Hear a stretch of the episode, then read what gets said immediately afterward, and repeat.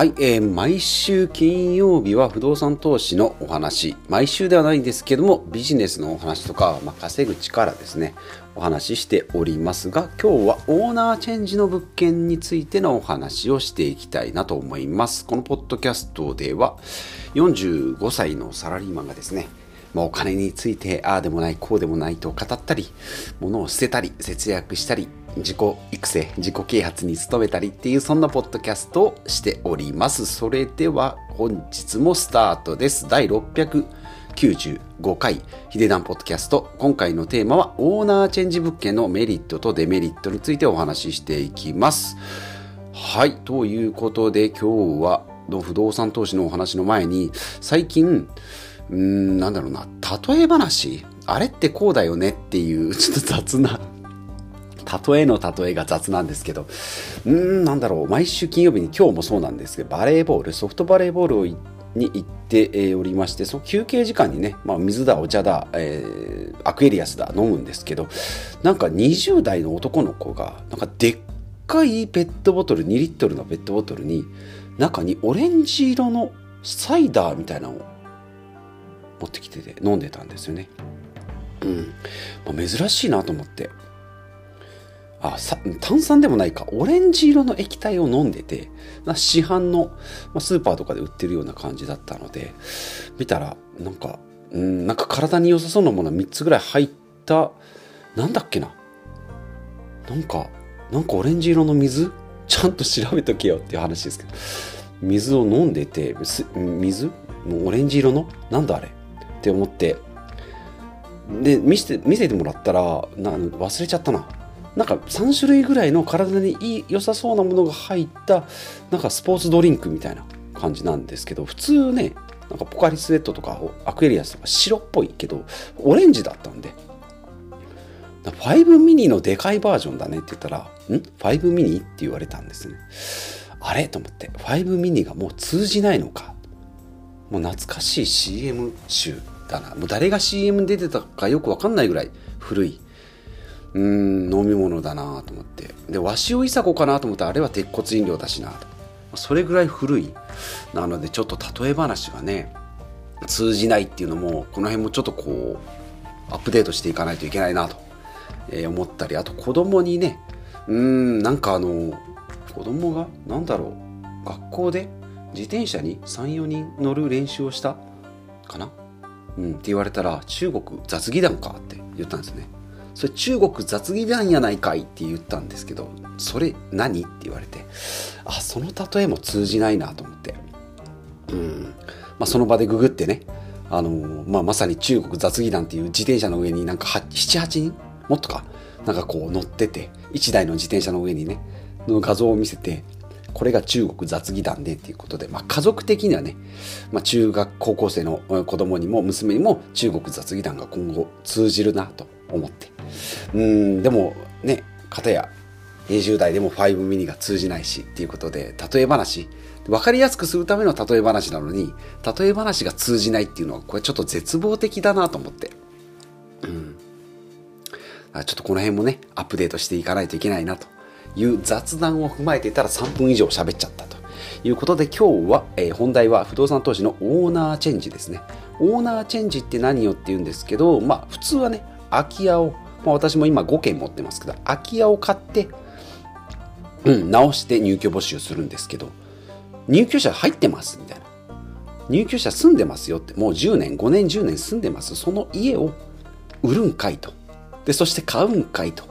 だからまあ入居者さんとしてしたら、まあマンションとかアパートだったらね、なんかオーナーが変わったよって言えばまあまあ、まあまあだけど、一軒家でね、まあ、一軒家を賃貸で借りたことがないんで、いまいち、うん、アパートなら住んだことあるけど、まあアパートのオーナーがね、住んでた時は変わらないけど、まあ変わったところでね、うーんって思って、まあ急に家賃とか上がったら嫌だよねぐらいの感じで、別に A さんから、うん、まあ個人から極端な話、会社、法人になったとて、ね、うん、なんかちょっと堅苦しくなるかなぐらいの感じで、家賃がね、もう一番は家賃と、うん、なんだろう、なんか退去費用とかね、そういう付帯条件について変わったりするのは嫌だけど、ぐらいの感じなんですけど、一軒家だとね、うん、A さんから B さんにオーナーが変わるよってなると、うん、なかなかね。と思ったんですけど、私3棟目、4棟目、一緒で買った2軒の物件は片方入居者さん、75歳の、えー、男性が住んでる入居者さんはオーナーチェンジでね、うん、買ったなと思って。まあこれ2個セットで買ってもあんまり2個セットで言わないですね。玉ねぎとかなら2個セットとか、豆腐とか2個セットであるんですけど、物件2個セットってね、まあなくもないけど、うん、まあなかなか珍しい物件だなと思って。まあまあ買ったんで、その時はオーナーチェンジだったんですけど、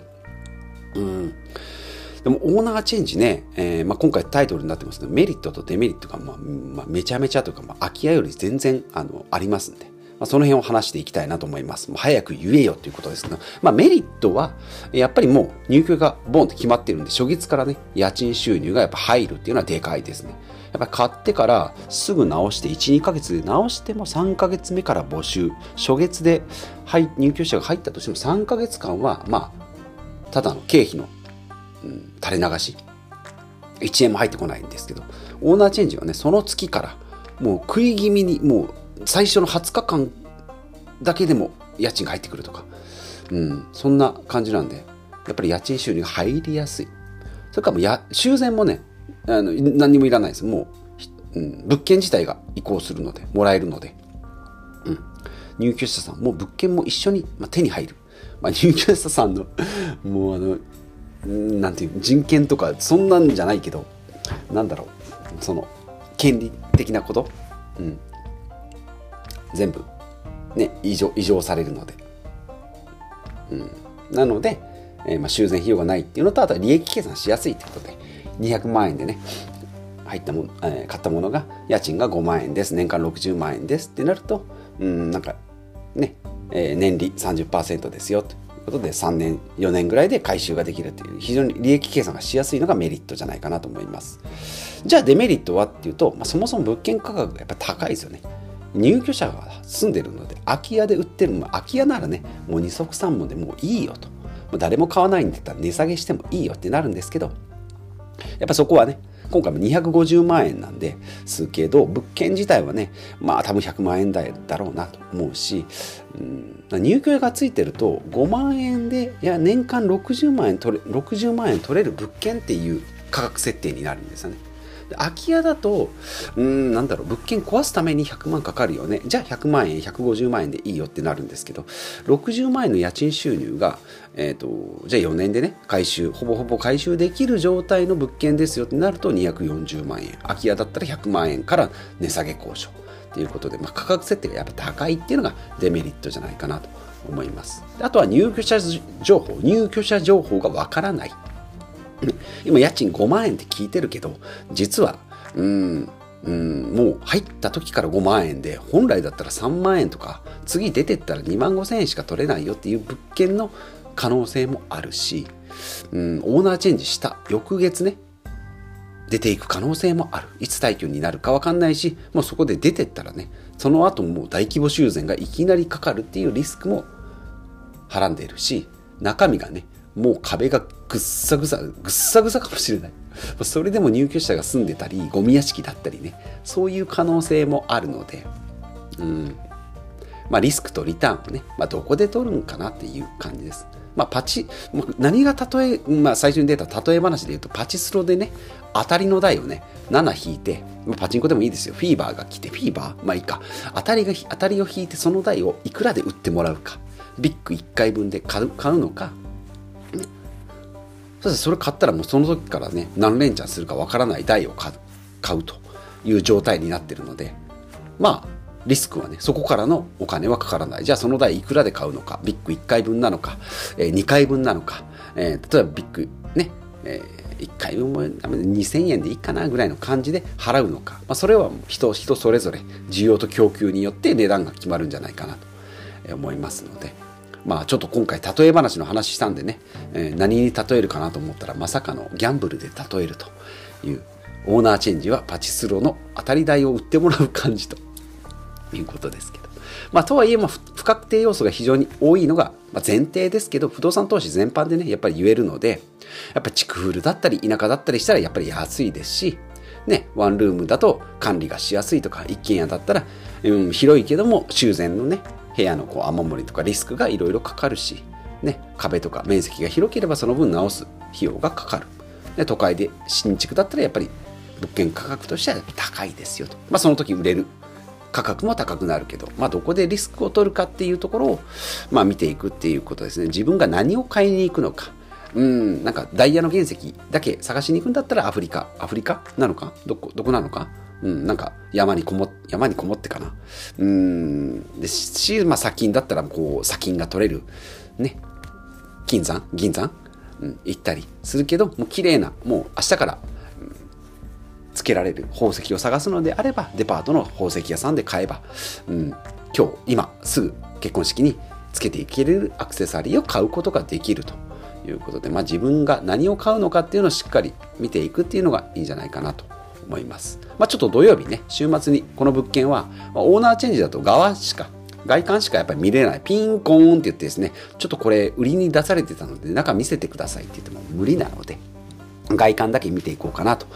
思っておりますので、また見たらね、報告していきたいなと思います。ということで、今回は以上となります。ちょっとね、例え話が長すぎて、5ミニと中国雑技団の例えが、え長すぎたよと。いうことで、その後の不動産投資もさらっと言ったんですけども、12分ぐらい、えー、おしゃべりをしてしまいました。ということで、えー、今回は以上となります。今日も最後までお聞きいただきちゃんと言えないな。今日も最後までお聞きいただきましてありがとうございます。45歳のサラリーマンもですね、えー、不動産投資を、ま、始めて、今月先月とどうだろう、家賃収入15万円以上、まあ、家賃収入って言っても全部が利益ではないんですけども、まあ、家賃としての収入がね、うん、入ってきてるよというお話でありますので、まあ、またこの物件の買うところから家賃が入ってくることところまでご紹介できたらなと思いますのでお聞きお付き合いいただければと思いますということでまた次回お会いしましょう。